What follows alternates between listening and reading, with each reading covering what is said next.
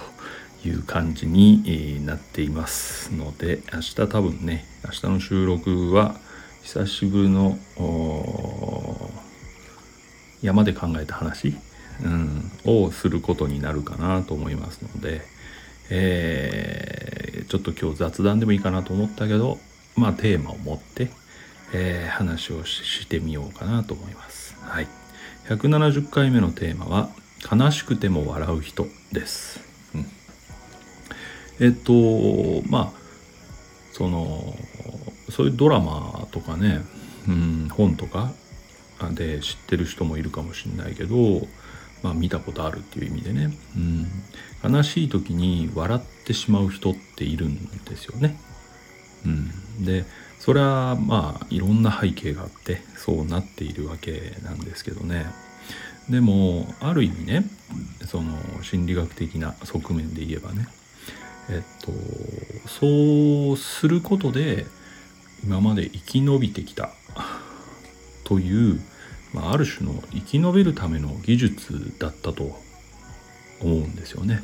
うん。えー、どうしても感情を表に出すことができない。あるいは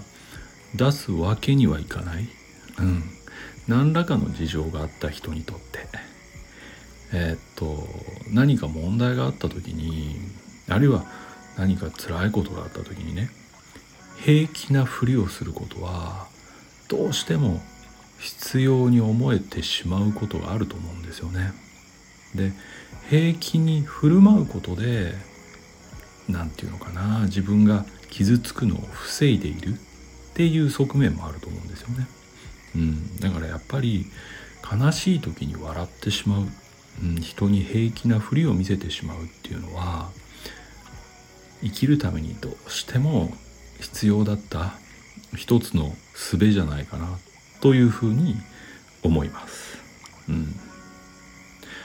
本当はねその幼い頃から感情のまま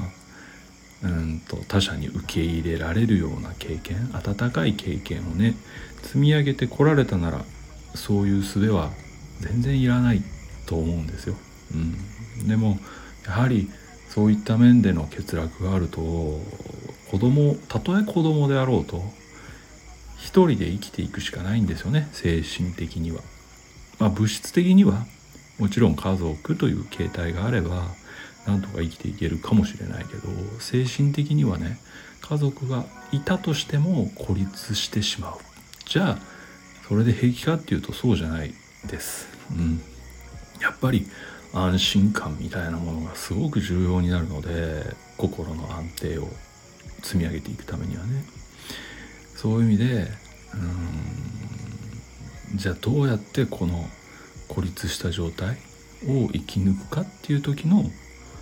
まあ子供ながらに一生懸命考えた一つの方法です。うん。ね。で、えっと、割とね、このことって、えっと、自己分析される方なんかだとね、自分のそういうとこが嫌い。悲しい時に悲しいって言えない自分が嫌いだみたいな説明をされる方がいますまあ確かにねご自身の人生を振り返ってうんそのことで傷ついてきたことも多いからねそう見えてしまうっていうことはあると思うんだけどでもね、えー、さっきも言ったように生きるために子供ながらに一生懸命考えたある種の防衛策なので、うん、そのことは思い出してほしいなと思います。うん、それにまあ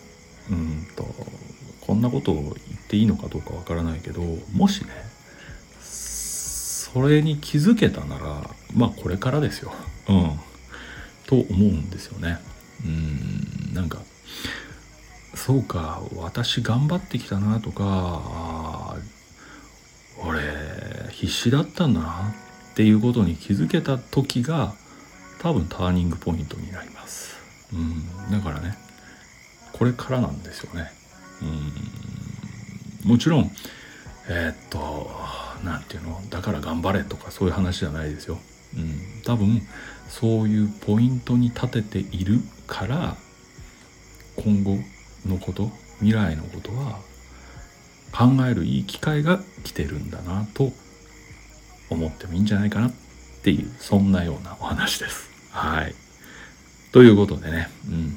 170回目「悲しくても笑う人」ここまで聞いていただいてどうもありがとうございました。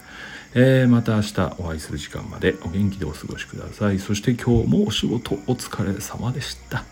ではおやすみなさい。